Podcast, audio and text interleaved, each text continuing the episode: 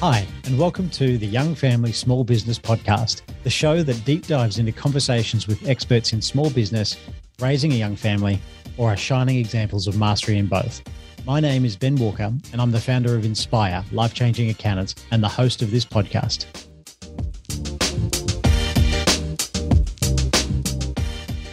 This episode is sponsored by Inspire Life Changing Accountants. We've worked with thousands of business owners since we started in 2013, and we're best known for saving our client base a total of $17 million in tax and counting.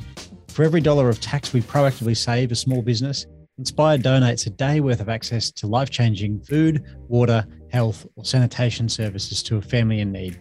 If you're interested in speaking with an accountant to see how we could help your business, head to inspire.business forward slash chat.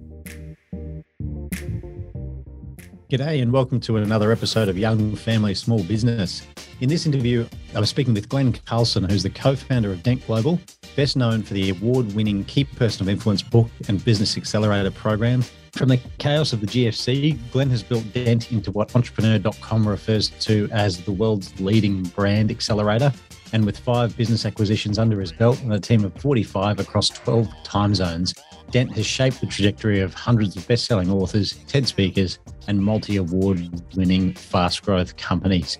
In 2021, Virgin named Dent as the Business Enabler of the Year, and the Growing Business Awards named them the Best Advisor of the Year.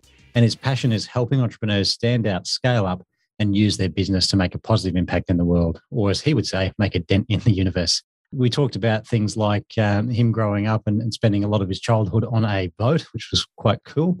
Uh, and then he gives some really um, practical examples on how to build your business brand and your personal brand, uh, and also this idea of oversubscribed um, and how a scorecard can also turbocharge your leads and sales process.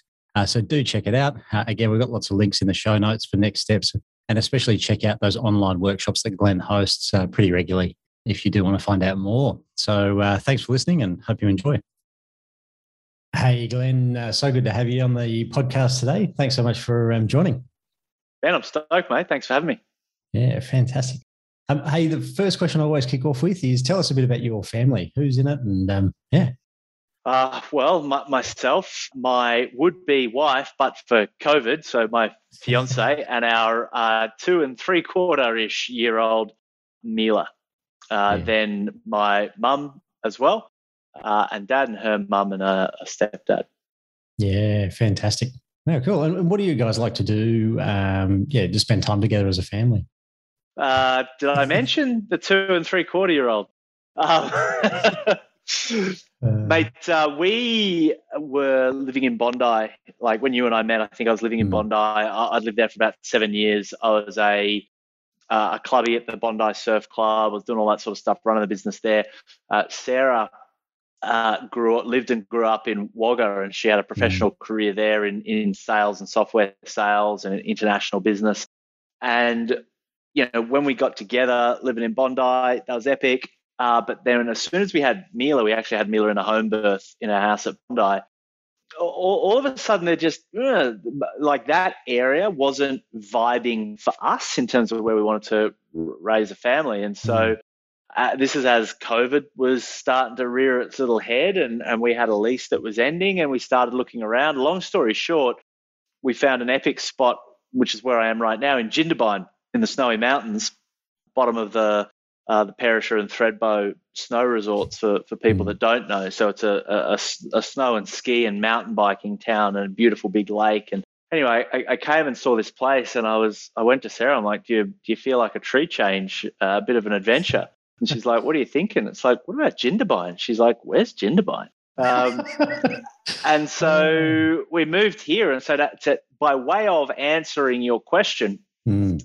we've kind of gone from a bit of sort of a, a city life, leveraging COVID, pushing our business into online only, therefore totally location dependent, and we've moved here. So a lot of the stuff that we do as a family is Sarah will nosh up a, a big breakfast picnic and we'll go down to the lake and go for a swim and go for a paddleboard or something like that while we have a breakfast or you know, literally after this podcast where we're going up for some swimming lessons for Mila and some uh, and some slippery sliding. Sarah will do some laps of the pool and you know, I'll babysit both of them, and just a little bit more of that outdoor adventure stuff. Growing our veg- veggies outside. Mm. Uh, so that's a bit of a family experience. There's something about sitting down at the table and eating food that you've procured yourself.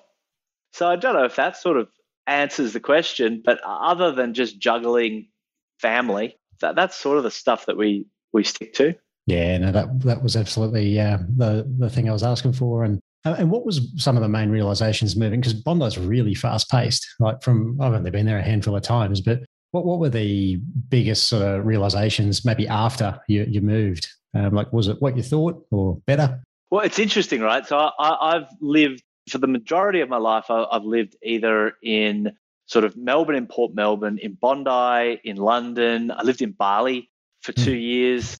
And what I found by moving to Jindabyne is it's it's not. I mean, it's it's remarkably different to Bondi, but there are some common themes in the sense mm. that hmm. it's a it's a real destination. It's a you know it's a holiday destination. It's it's kind of got this. It's you wouldn't call it cosmopolitan, but you attract a lot of you know very successful, cool people doing cool things in the mm. same way they kind of flocked to Bondi in the same way they flocked to bon, uh, London in the same way they flocked to Bali. They, they also flocked to, to Jindabyne. And so it's been this interesting sort of theme where it's like, oh, okay, like I, I, don't find myself just out in the middle of straight up nowhere. Yep. Um, you know, even when we do a tree change, uh, it, it's kind of got this uh, interesting theme about it. So I, I guess that was that mm. was hmm. interesting.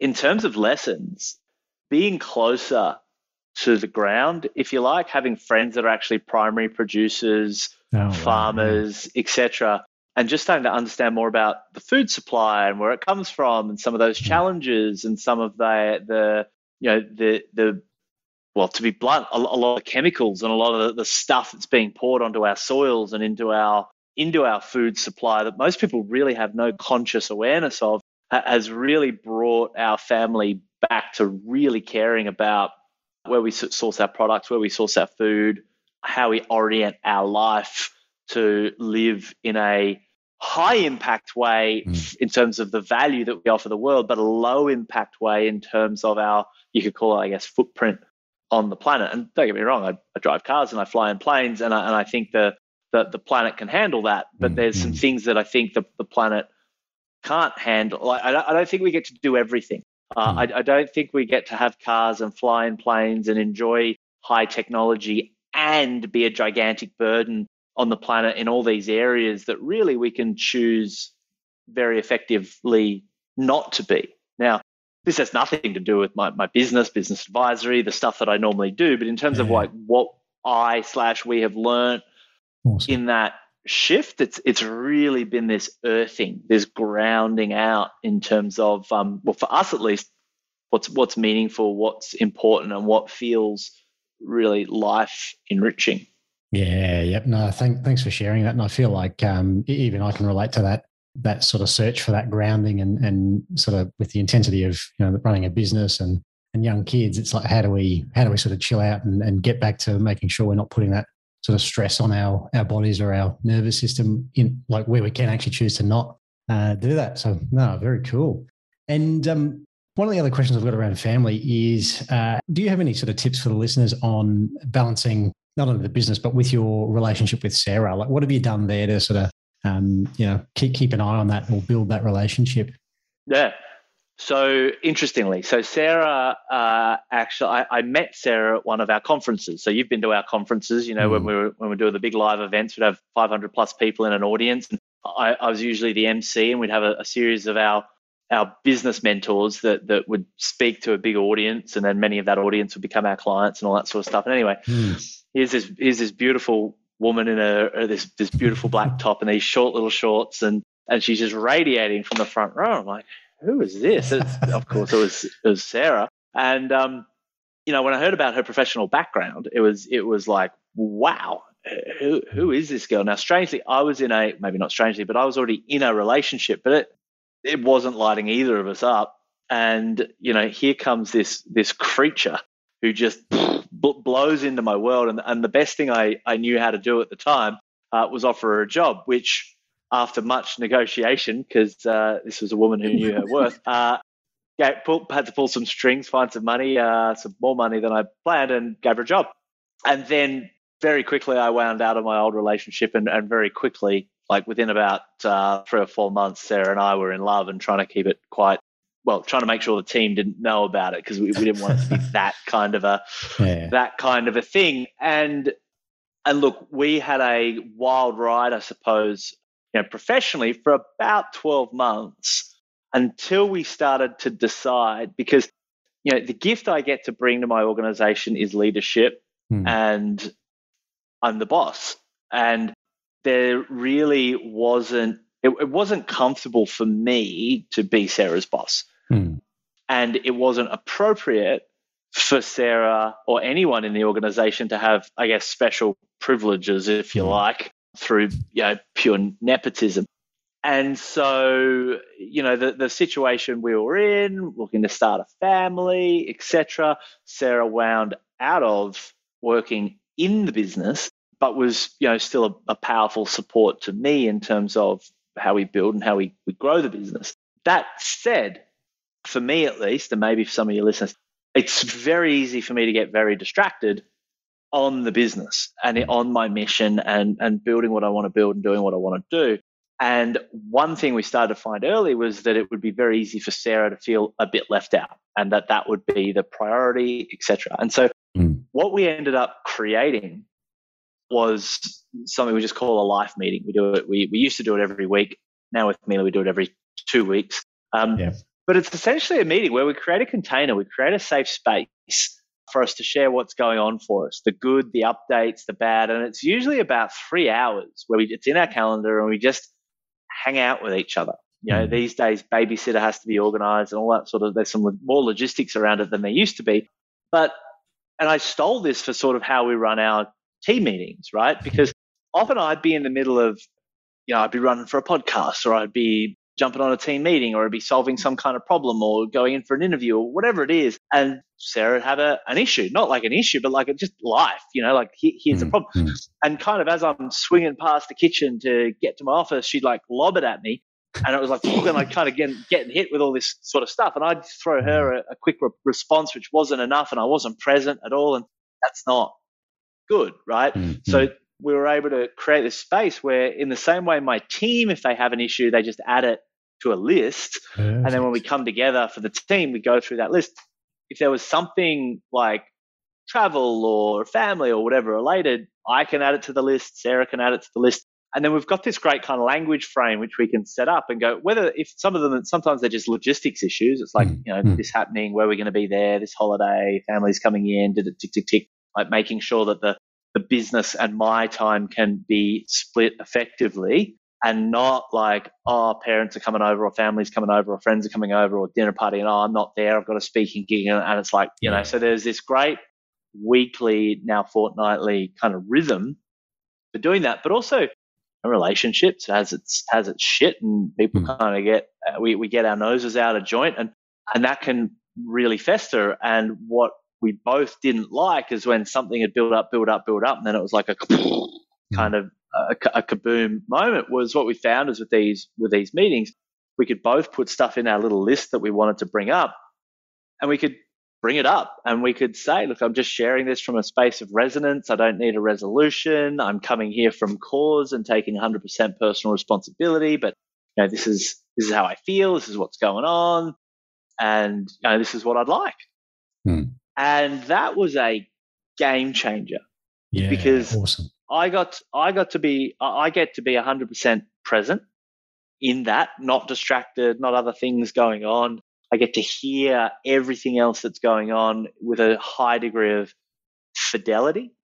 And I know I don't need to fix anything. Like a lot of that times it's just understanding what's happening and da da da. Whereas when I'm in work mode, I'm in fix mode.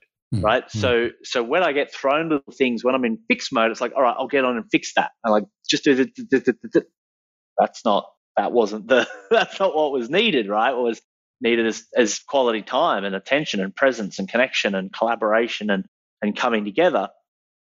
And I, I like to try and organize my world where I don't have to be in collaboration mode all the time. I can do what I do, which is I get stuff done and I can kind of unilaterally make decisions and, and solve problems and what have you. And that's that works for me.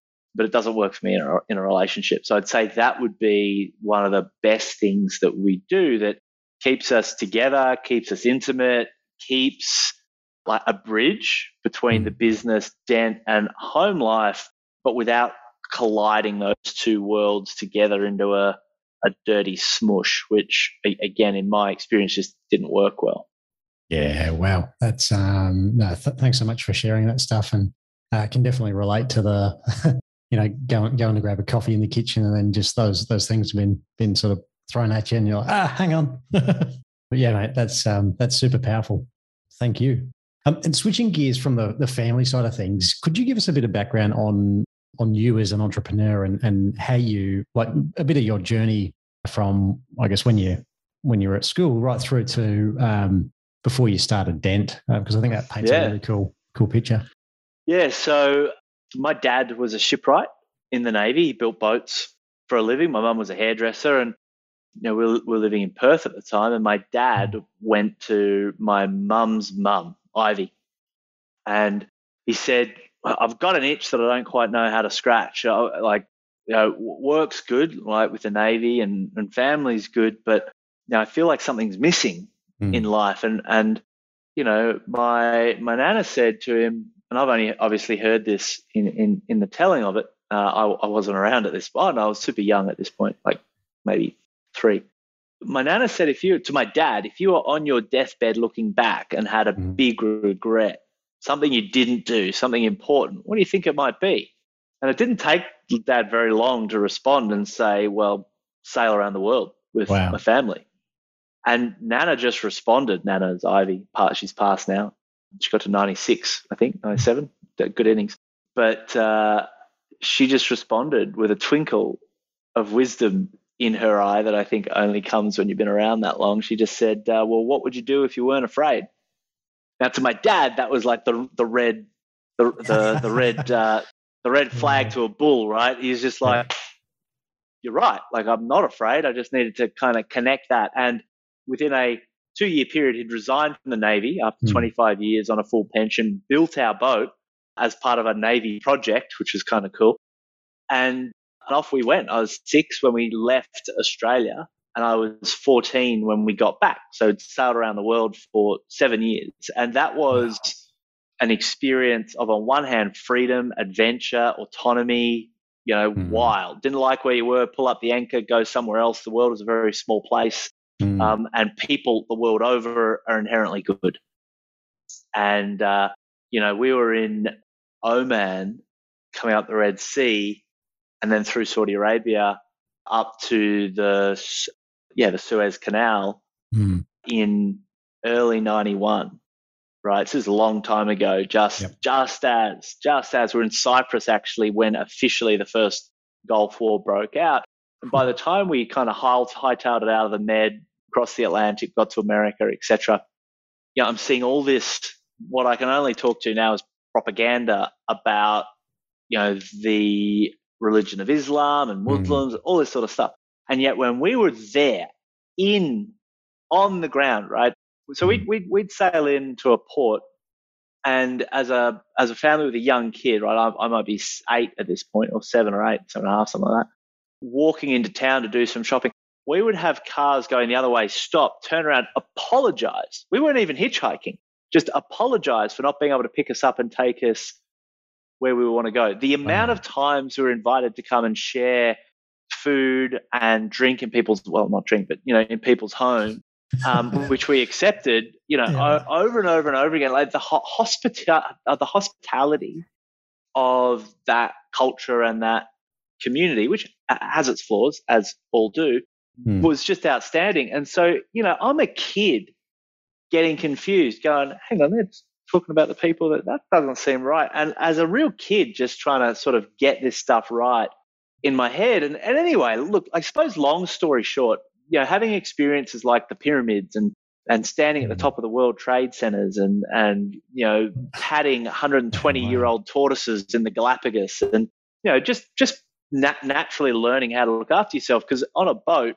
when you're, you know, in the middle of an ocean, like going from Panama to Galapagos, that was a 21 day sail, right? So mm. in the mm. middle of it, you're you're 10 days in any direction from the nearest point of land, right? No rescue, and you extrapolate that out to seven years, sort of doing stuff like that, mm. learning from my dad, learning from my mum on, I guess, how to take real personal responsibility because there is no other option. There is no backup plan. There is no one to mm. hear your excuses, right? If something goes wrong, you fix it and you, you, you solve it.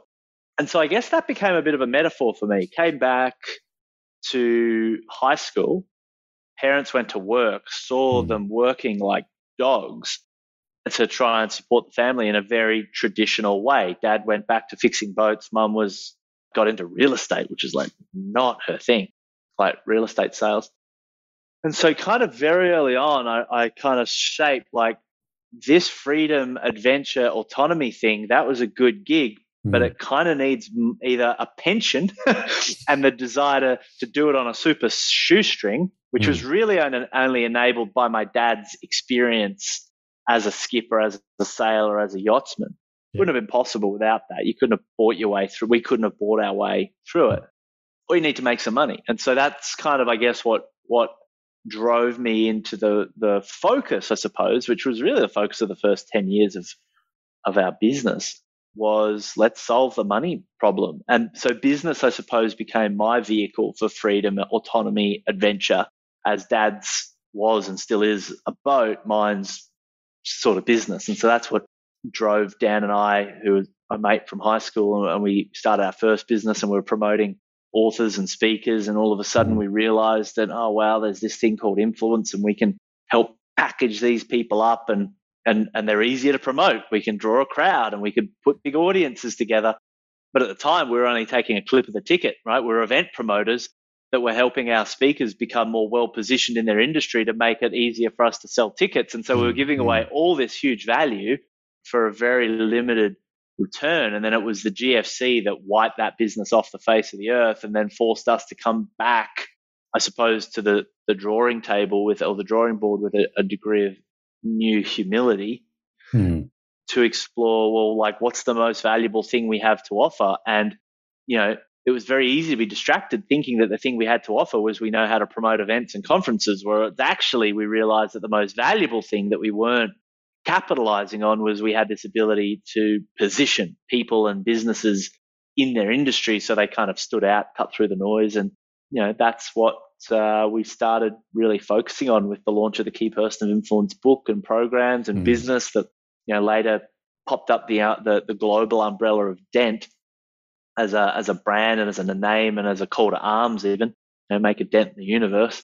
Uh, mm. Steve Jobs's kind of famous quote, and yeah, that's been the last eleven years building our our business accelerators around the world. Yeah, how good! And um, I've I've been lucky enough to go through the uh, the Key Person of Influence program twice, or I kind of say one, one and a half.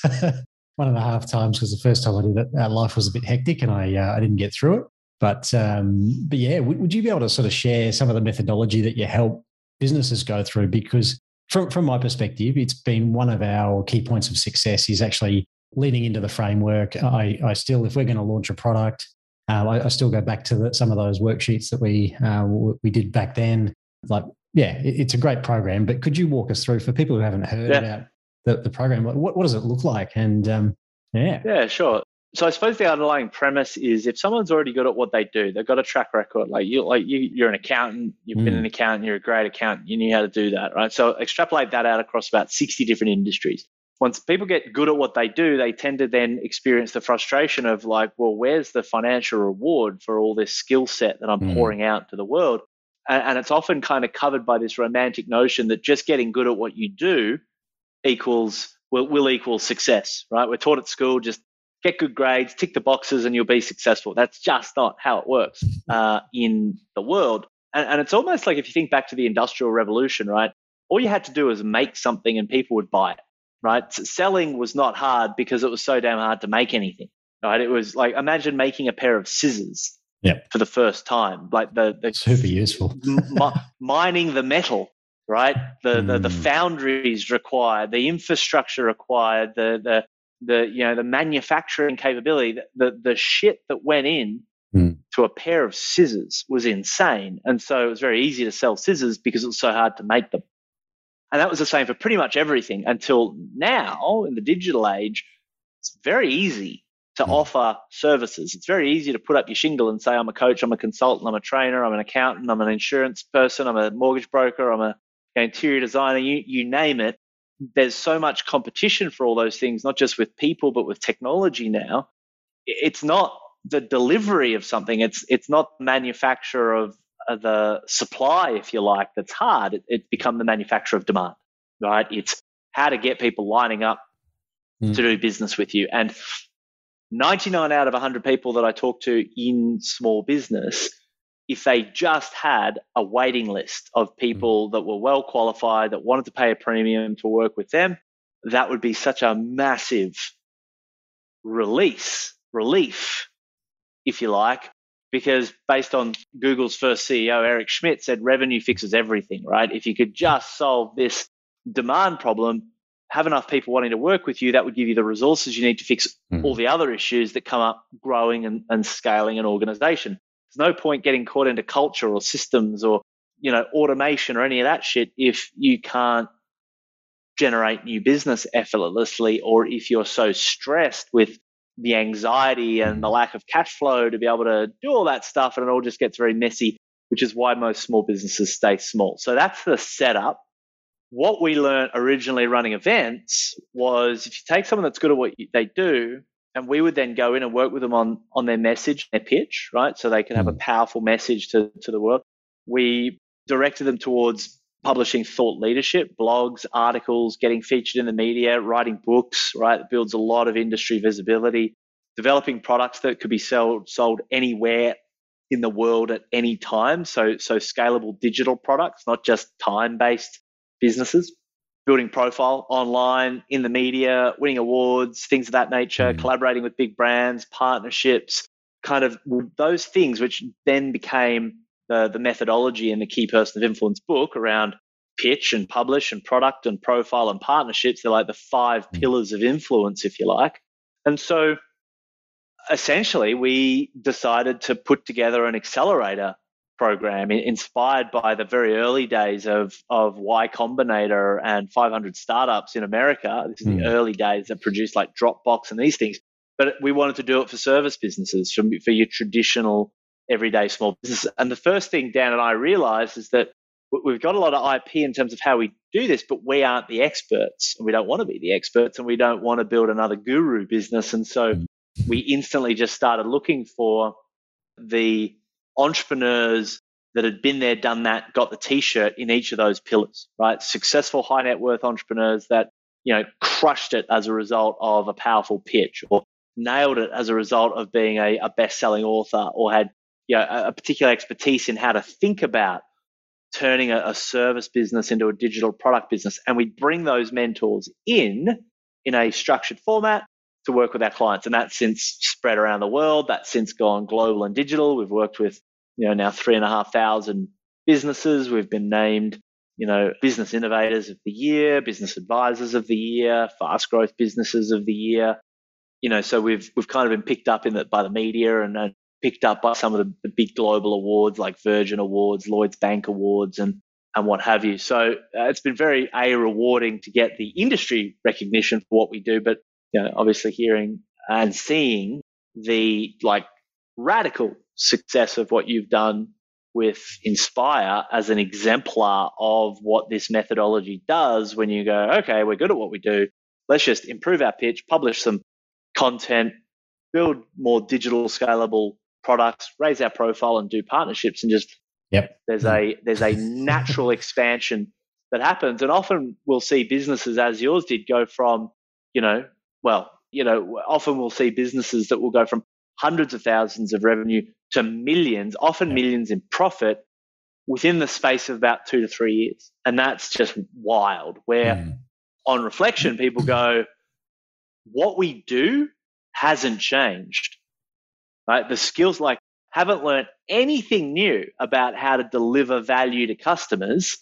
We've just packaged it mm. way better and every everything changed. Whereas I think most people get caught up in the loop of I've got to learn more stuff. I've got to listen to another podcast. I've got to you know, yep. improve my ability to be an accountant or to be a lawyer or to be an interior designer. It's often like, actually, you, you really don't. It's mm. the it's the packaging that carries a, a huge amount of weight if you're already good at what you do.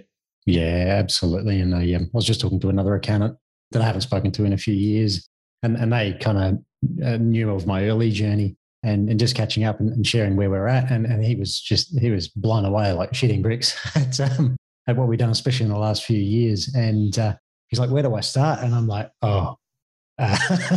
Uh, there's there's not there's not a simple answer for that, but um, but yeah, I mean, one one of my suggestions was definitely the uh, the key person of influence program, and uh, that that's not all that Dent Global does in terms of just that that program itself. Uh, another one that again we've got tons of value at is oversubscribed. Um, could could you walk us through some of the methodology around that? Because I think that's that's great. Because I mean there, there, will be a few listeners as well who uh, who know about the KPI program or have done it. But yeah, walk us through the the oversubscribes.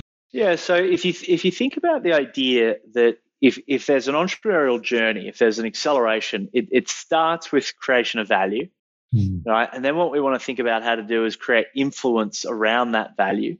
And as a result of the influence around the value that we have, and the influence comes from the five P's that we're talking about, then we want to work out well, how do we actually then use all these new assets and this infrastructure and the awards and the positioning and the books and the blogs and the articles and the digital layers and all, all these kind of infrastructure that we've got, this positioning now that we've got, how do we leverage that from a performance marketing perspective? Mm. And essentially, you know, Dan's book oversubscribed and the methodology is is really an antidote to the problem of I suck at marketing. I don't know how to market my business. And mm.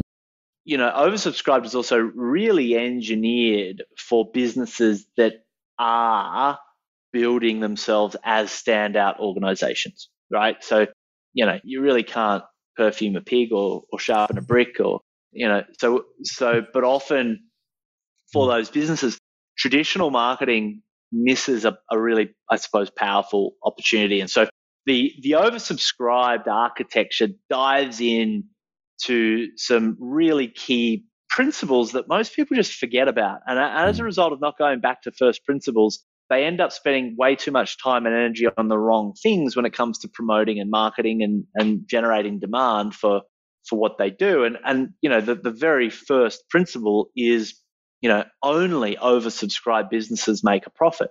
Hmm. You know, if, if you, you can look at a great example is the difference between Rolex and any airline in the world, pretty much, right? Like any airline in the world, just imagine and, and COVID aside, right? Just imagine the logistics. Like if you were to say, or if you were to go in and try and take over an airline, it's like not only do you have all the regulation in terms of flight safety, you've got the engineering, then you've got the customer service, then you've got bookings and cancellations and international and luggage and like the scope of logistics. And mm. you know, hmm. given that scope of we're going to work out a market, we're going to work out how to get you on a flight, right, into a seat, and just the logistics of that with your bags underneath and and rocket you around the world and your bags are going to come out, etc and we're going to have food there, except if the food isn't hot, right? you're going to be pissed. Yeah. Right. And, and all of a sudden, if one little thing like the food isn't hot or the luggage doesn't come out, like not notwithstanding the fact that there's this organization that's got you to the other side of the planet safely, um, you're going to have a shit experience and you're going to be putting stuff on, on Twitter and Facebook and what have you. And these businesses tend to run at a, you know, four to 5% margin, which is yeah, yeah. tiny. And yet mm. a huge amount of energy and resources goes into trying to do that. On the other hand, you have Rolex, mm. which frankly isn't a great watch if you're interested in telling the time, right? Like a, a, a, a Casio that you would uh, buy at a petrol station will hold hmm. time mm. better than a Rolex. And hmm. yet you know, when Rolex rolls out its new Submariner or, you know, whatever it might be, there is literally a waiting list mm. of people that have already put their names down. And, you know, when it gets released, they get that call or they get that email saying it's available, but there's only about 1500 of them. And all of a sudden there's 10,000 people that want this new watch and bang, you know, it's not only does it sell out overnight, but billionaires can't get often can't get access to the watch that they want because there, there was a limited amount of supply. And as a result, this is an incredibly profitable business that does a very simple thing, not all that well in terms mm. of the, the mm. production of the watch itself. Right? You would not want to fly in a plane that had been built by Rolex. Um, but you uh, you definitely yeah. would want to learn about how to market your business like mm. Rolex. Because of course, let's mm. also remember that Rolex is in, in the business of, of of telling people the time, right? In any given point, we've probably got another couple of devices on us mm. that could tell us that time. It's a it's a symbol. It represents something else entirely. But it's very interesting to think about. You know, we, we get a lot of people that are fixated on improving their systems and best practices, which, like an mm. airline, needs incredible systems and best practices right? And what they're trying to do is optimize a very tiny amount of profit. We like to focus on with our clients around the oversubscribed methodology is hmm. how do we get you so oversubscribed that you are so profitable that you don't have to be you don't have to have the level of precision as an air of an airline hmm. to be very profitable and add great value to to your customers and an audience. And so, you know, when when we say that only oversubscribed businesses make a profit, and then we look at any business that we're talking to and we we help them unpack it and we give them a bit of an audit, etc. It turns out, on average, about 80 to 85% of people's time in a business, an owner, is going into optimizing the manufacture of supply. So delivering great value. Yep. Uh, and optimizing the systems and processes around that. Well, to deliver great value, we need a great team. So we're going to build hiring processes. Well, to have a great team, we need a great culture. So mm. culture processes and then the management of all that. And all of this is optimizing supply. And often the demand and, and the infrastructure and the assets and the architecture and the rhythm and the campaigns that need to be run to engineer demand, to manufacture demand, are overlooked or avoided because, you know, oh, it's marketing, it's sales, mm. it's just, mm. oh, can't we please just you know, be good at what we do and that be enough. So there's a whole bunch of principles like that. Some of the other principles are things like people aren't proactive, right? So some of these are blunt, right? And it's the recognition that you can have all this great value to offer, but if you're expecting people to proactively find you, to proactively evaluate their own problems and frustrations, to proactively then pick up the phone and and place an order, like you are mm-hmm. out of your mind delusional, right? And so then it's okay. So how do we as an organization take responsibility for being proactive without being spammy, right? Without being chasey, without being needy. And this is where the influence and the oversubscribed and the positioning and all that kind of comes together with this elegant, I suppose, dance where you can maintain the positioning of or as the key person of influence. Quite the opposite of being needy. You've often got a waiting list, but just because you've got a mm. waiting list doesn't mean you don't stop uh, doesn't mean you stop becoming oversubscribed. And so when we talk to business owners and they see that deficiency and when like yourself they build that stuff into their organization and they see the shift it's like yeah. get it. And it's and it's kind of like the elephant in the room right? Once you see it you can't not see it. Yep. But uh, yeah most, most businesses are just in in the struggle. And i guess that's where we we bring the most value mm. as we get to kind of come in and take people's blinkers off, show them the blind spots, and you know we just like working with people that that then want to do the work required for that kind of growth and prosperity because you've got to do the work anyway mm. and it's just do you want to do the work to keep your head above water or do you want to do the work to to kick the door off the hinges yeah, that's it. And I think one of the most um, dangerous positions I've seen business owners in is where they're the technician or the person delivering, but they're also the salesperson and the marketing person. And they yeah, just, it's a little. It's a little business. It's a you know they'll top out mm. at a quarter of a million, maybe half a million if they've got something hot and they've got some yep. things like that. But you know, at any given point, if they stop, the whole thing's done. Yeah. Um, yep. Or if they so there's no get, no resilience. That's it. They, they get too stuck into delivery, and then the, the leads dry up, and then oh no, we've got no work. We'll go back to back to delivery, and then it's just. and then there's and then they and then you're sitting there pointing out that they're on a cash flow yo-yo, and you know, they're stressed out of their mind, and there's no way that that stress mm. isn't affecting their family life and isn't mm. impacting their kids and their kids Absolutely. are learning that oh my mum or dad's just off and away and kind of stressed and distant all the time and this money thing seems to be a real problem and you know oh money equals anxiety and it's like what are you teaching your kids mm. yep absolutely Uh, there you go. And and um, I'm going to switch topics, but before I do that, I just what's the next step someone can take to learn about the KPI program or oversubscribed? So yeah, just just while we're here. Yeah, sure. Like, so if anyone wants to reach out, just DM me on, mm. um, you know, mostly Instagram, Facebook are probably the ones to yep. um, to grab me on. LinkedIn's fine as well. LinkedIn's getting a bit noisy. Uh, just say, hey, it was on the, you know, on, on the podcast with with Ben shoot us your, your name and address. We'll send you a copy of the Key Person of Influence book gratis. Mm. Love to, you know, love to get that out there. If anyone wants to benchmark their ability to influence, you know, we've got the Key Person of Influence scorecard. It's kind of like a checklist that helps you audit how you're currently going in each of the five areas pitch, publish, product profile, partnership. Literally, if you just Google Key Person of Influence scorecard, that'll pop up. Yep. I would do that as well. And that'll, mm. that'll kind of A, put you well and truly in our funnel, which will give you access to everything else you do. If you want to go just top level, there's dent.global, which is our mm. kind of global site. But yeah, someone can DM me, we'll get you a copy of the book. Or yeah, if you just go through and, and Google key person of influence scorecard, going through that process, not only will it give you essentially where you sit as a benchmark, what you should focus on, where you're already strong, etc. So really a set of priorities. But that rabbit hole will also get you to be able to access the book either in the physical or the audio version as well. So whatever's more convenient. Yeah. Thank you, mate, for giving us the, the chance to shout that out. Yep, uh, all good, and we'll we'll pop some links in the show notes if anyone's listening to to get some direct links there. And um, yeah, I'd, I'd, definitely recommend checking it out. It's um, yeah, again, I can't speak highly enough of the uh, the transformation it's had on Inspire. Thanks, mate. Uh, very cool.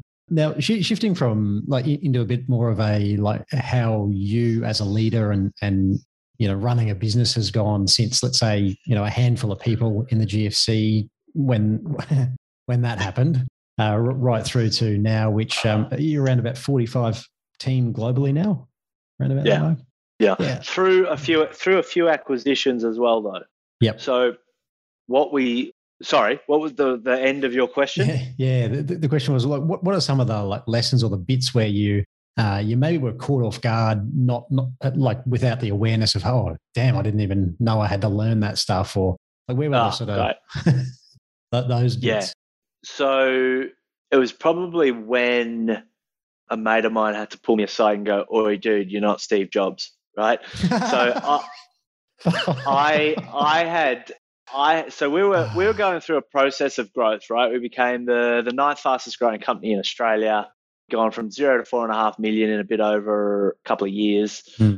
and I was in three states a week, living on airplanes, right? Yeah, just hmm. absolutely burning the candle at both ends. This is before family. Mm-hmm. Burning the candle at both ends, had teams spread around primarily in Australia, Brisbane, Sydney, and Melbourne, but also logistically working with the UK, mm. Singapore, our operations in Tampa, right? And so wow. I'd never had to deal with anything like that before. I was stretched. We grew too fast, too quick. I mm. didn't have any of the operational knowledge that I do now in terms of how to run a business. Mm. I'd applied mm. all the principles we've sort of talked about so far, and it grew the business really quickly. And it hmm. was just shredding itself from the inside. And I was so frustrated because I felt like I'm all I'm doing is talking about, you know, the vision and where we're going. And the team are constantly telling me that I don't know what they're meant to be doing, and the left hand doesn't know what the right hand's doing. And we had siloed information, and comms was shit, and we were burning people out. And I'd hire them, and they'd leave, and like this was, and I was, you know, so frustrated. Little things like we'd be sending out emails with the wrong dates and times on it, and I was just losing my shit because all I wanted was to have a really high standard yep. of how he delivered value. And I kind of had an expectation that the people on the team should have been able to, to do that. Hmm. And I was kind of essentially blaming them and I was angry and I was, which was an expression of my frustration. And, you know, I remember there was one person on the team that I that I'd uh, we, would had on the team. I'd been friends from from high school. This wasn't Dan, it was someone else, and you know, running our technology, and another email went out that was wrong, and I just took a pair of my sunglasses and I threw them against the wall, and they exploded and shattered. And in that moment, I mm. kind of went, "Ah, oh, I'm a dickhead." Yep.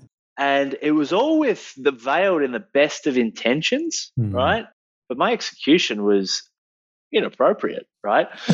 and um, uh. and so and so it was actually Dan, he's just like, because because you know I had I had Steve Jobs on a bit of a pedestal. We called the company Dent. It's an homage to him and his phrase, you know, his quote that he said. It's the role of every entrepreneur to make a dent in the universe, etc. And you know, I felt like that. You know, he has this reputation of of holding a hard line and holding high standards and not giving anyone any room for you know making mistakes, etc. So I'd read his books and listened to everything and watched everything I could because I thought this guy, right? And uh, and so I tried to have this standard, and I was a bit of an asshole, and I was holding a high standard, and and Dan was just like, yeah, but you're, you're not a billionaire, and you're not. you're not you're not Steve Jobs. Oh, and and you know, if there's something that I think I am very good at, I'm very good at taking feedback and I don't have an ego around mm. stuff. And and instantly I dropped it all Mm. And you know, often when the student is ready, the master would appear. I was on a retreat in San Francisco. We had a, a like a, a, coach, I suppose, come in and, and do some work with us. This is part of a, an EO uh, entrepreneur organization group mm. that I was a part mm. of. And um, he talked about this thing. I can't remember what he called it. I ended up appropriating it and calling it the, the curious entrepreneur, where I was, and it's interesting, right? Because Steve Jobs had actually been referred to as the genius with a thousand helpers, right? In the sense yeah. that he was the font of all knowledge and, and information of what needed to happen. And he had the thousand helpers that he would sort of delegate down to. Whether this is true or not, right? Because uh, actually, I think from what I know of Jobs, he was quite good at you know, empowering people to do what they do. But I think it was referencing that in the early days, he was the genius with a thousand helpers. And then where Apple really came into its own hmm. is when he, he shifted, right? In, in terms of not trying to be the source of all wisdom and, and giving other people the opportunity to do their best work. And so I guess to sort of rapidly try and come back and answer your question, mm. I'd been essentially mic- trying to micromanage everything because there was a underlying belief that you know, as the leader, it was my job to have the answers to all the questions and it was everybody else's job to do their job. Mm. What I now call the curious entrepreneur, it's my job to know, I see it as my job to know exactly where we are now today as an organization from how much money is in the bank account to our financials to our culture to our positioning within our competitive landscape to, you know, when our team's birthdays are, you name it, there's mm. that. Hmm. On the flip side, it's my job to understand where we're going to be in one year, three years, five years. With from all of those same metrics, like like qualitatively, from a culture and a brand perspective and quantitatively from a P&L cash flow balance hmm. sheet perspective. Those two things. My old self thought that it was up to me to then work out how to get from where we are to where we want to be. The shift for me was to become the curious entrepreneur that would ask my team and go, Well, this is where we are now. This is where we want to be. What can you bring to the table? How, how can you help mm. us bridge that gap? Because frankly, I don't know what I'm talking about. Mm. And I would literally say that to team. And what blew me away, it took about 12 months for the culture to change mm-hmm. from everyone being a bit, bit twitchy, waiting for Glen to go on a, a bit of a, a blowout to actually like, oh no, he, he not just wants, but expects me to come up with a solution to this problem. Oh, yep. Now, some people immediately jump ship.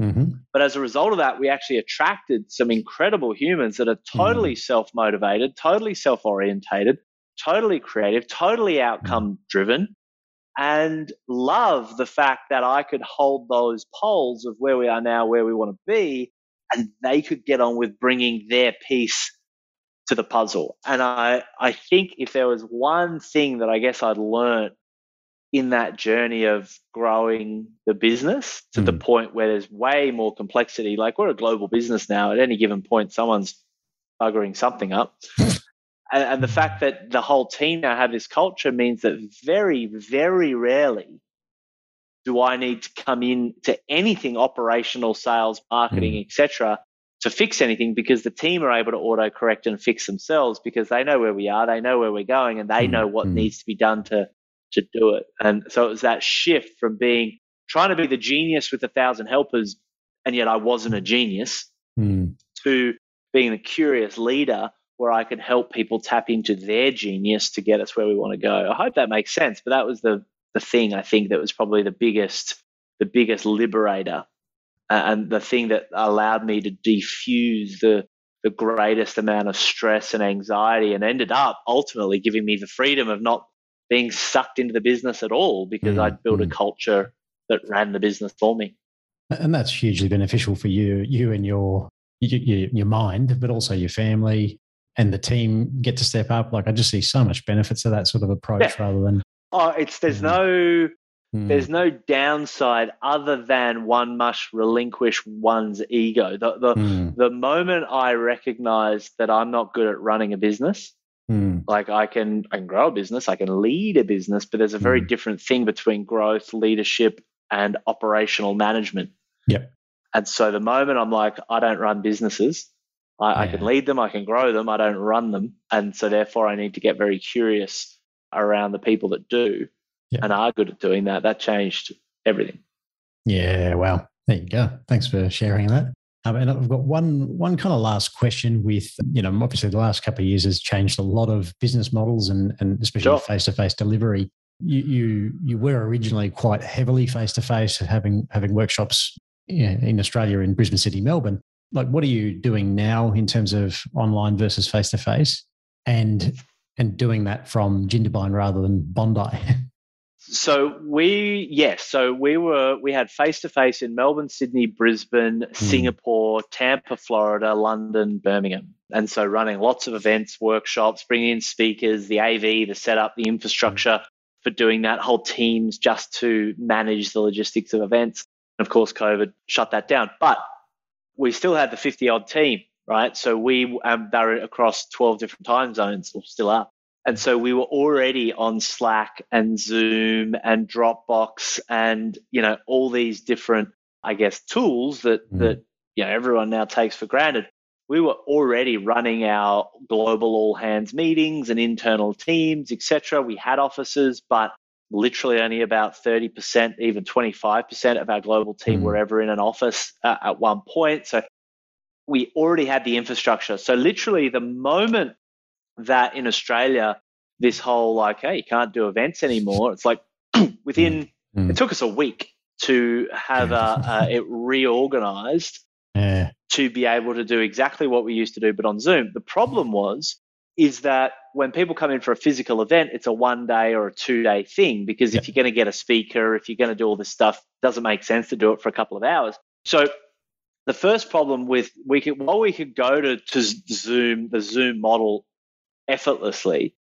Our a whole day of KPI content when you're not in a room with other people. There's mm. not the tea and coffee breaks. There's not that all. It, it is a lot of time to spend looking at you know the Brady Bunch boxes on a screen. Yep. And so we went then through probably a six to nine month process of re, totally reimagining from the ground up with a new set of premises. Because the moment mm. this happened, we're like, we're never going back? Very quickly we started having clients join us from all around the world. So the idea of going back to any kind of physical events yep. was just off the table because we'd instantly piss off now half of our new clients that were yeah. never going to be able to get on a plane and come to Sydney. So instantly that was a huge shift. Straight away, our performance of our client success went straight up because it cut out logistics, it cut out all mm. this sort of stuff. And then instead of delivering a one day or a two day immersion session every six weeks or so, which is how you experienced it, yep. we now run three sprints a year where every two weeks it's a two and a half hour immersion. We focus on one thing, getting one thing built into your business and doing it really well. Two weeks off, another two hour session, two and a half hour session, two weeks off. We do that five times through a 10 week sprint we have coaching. Uh, our coaches come in and do accountability work with different accountability groups that we put together. There's a lot of accountability, a lot of mentoring, a lot of hand holding, a lot of one to one feedback where you're picking one thing. And then, you know, what we'd find is in a one day session, you know, people after about two and a half hours kind of got it and then ugh, were there for the rest of the day. Whereas this way, no commuting, get in, get what they need, yep. implement that, often on the session, we often get people being like, it's already done, like amazing.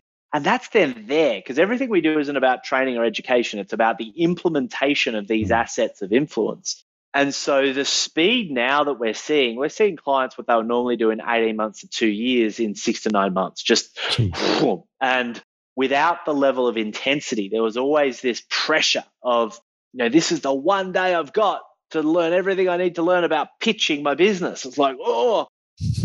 Whereas now it's just now it's just open. People can just yeah. keep coming back. They yeah. can keep coming back. Just keep coming back. Jump in, jump in. Like it doesn't end. Mm. Right? You jump in, you go through cycle one, cycle two, cycle three, three cycles in a year, but then you can jump into cycle four, cycle five, cycle six, mm. cycle seven, cycle like it's just a it's an infinite game now. So what that I suppose does, it takes the pressure off people. It's like, oh, okay, I can just mm. apply best practice, build this in, you know, and uh, stay for as long as it's adding value.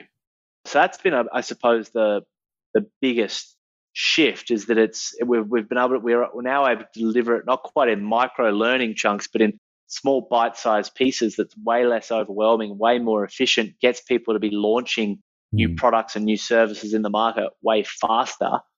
And so, you know, for us, the digital thing, what we lose mm. is a lot of that face-to-face community stuff.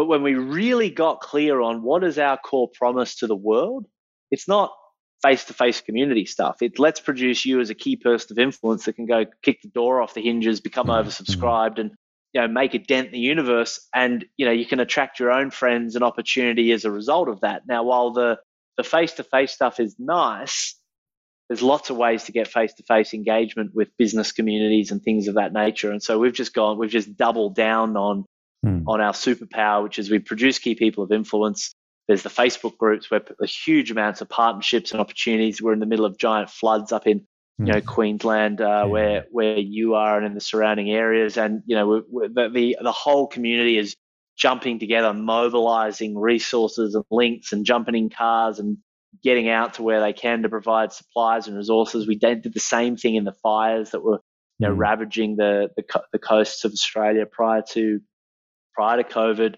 And so it's pretty wild being part of a, a digital community mm. when the, the need arises, boots on the ground. It's cool. Yeah, beautiful. Wow. That's um well done on that. that, that Thanks, mate. Yeah. Easy, but no, it's proud. It's a, I'm, I'm proud of it. Yeah, it's a, mm. it's a hmm. proud when when we see like it's great to see businesses and what have you, but when the shit hits the fan and you can see a mm. bunch of influencers come out of the woodwork to make shit happen, that's that's pretty cool. Yeah, very cool. Awesome. Well, hey, just just want to thank you again. I um, I'm, I'm certain that that's added a ton of value to our listeners, and yeah, uh, appreciate you you sharing those next step with us. With which we'll, we'll pop in the show notes again, as I said, uh, the links if anyone wants to uh, check out uh, more about Dent and Glen. Thank you, mate. And I think we're overdue for a beer, but uh, yeah, mate, hundred percent, hundred percent. Well, I'm about to be a lot closer to you, and mate, let me just say, you, you have exemplified mm. uh, as an organization everything that we want to impart, like the ability not only did you transform the way you pitched your business that you know the cashed up book was extraordinary the way you built out your products and your scorecards and the way in which you also communicated the value and mm. the way you focused on we're not just accountants saving tax like we're actually going to get you more cashed up in your business and here's how we're going to do it and here's the proof and here's the evidence and here's the celebrations and the campaigns you're then able to build around that and the dollar for a day camp uh, the the uh, uh, was a million yeah the day for a dollar where yeah. you know for for every dollar in tax you would save someone you would give people access to a day worth of drinking water and sanitation and the way that that has grown to impact millions of people the partnerships mm. the collaborations like how you guys leverage partnerships to get the big four banks promoting your little at the time practice ar- around mm. the country and paying for venues and putting you in front of people and like mm. you know hmm. you're signing all that up as clients allowing you to expand all of that off the bank of the big banks money like you've just nailed it and so mate not just thanks for having for having me on here i love you know getting to talk about what we do but to do it by the invitation of someone who's just executed this stuff just fills me with stoke. So thanks for just the work that you do, man. It's killer. Yeah, thanks so much, mate. That that means a lot. Alrighty. Well, uh, thanks again, mate. And uh, rock and roll. Alrighty. I'll uh, I'll chat to you soon. Go make a dent, mate. Cheers. Cheers. Hey, thanks so much for listening. If you'd like to get in touch with today's guest, you can find their contact information in the show notes in the podcast section of our website at inspire.business. If you enjoyed this episode and you'd like to support the Young Family Small Business Podcast, be sure to subscribe, leave a rating and a review. Also, do join our Facebook community. You can find that by going to youngfamilysmallbusiness.com. And if you're interested in speaking with an Inspire accountant, head to inspire.business forward slash chat, where you can book a free 20 minute strategy call. And lastly, to catch all the latest from me, you can follow me on my Instagram, uh, which is the at symbol Ben Walker CA, all one word, or at inspire underscore accountant. Thanks again and see you next time.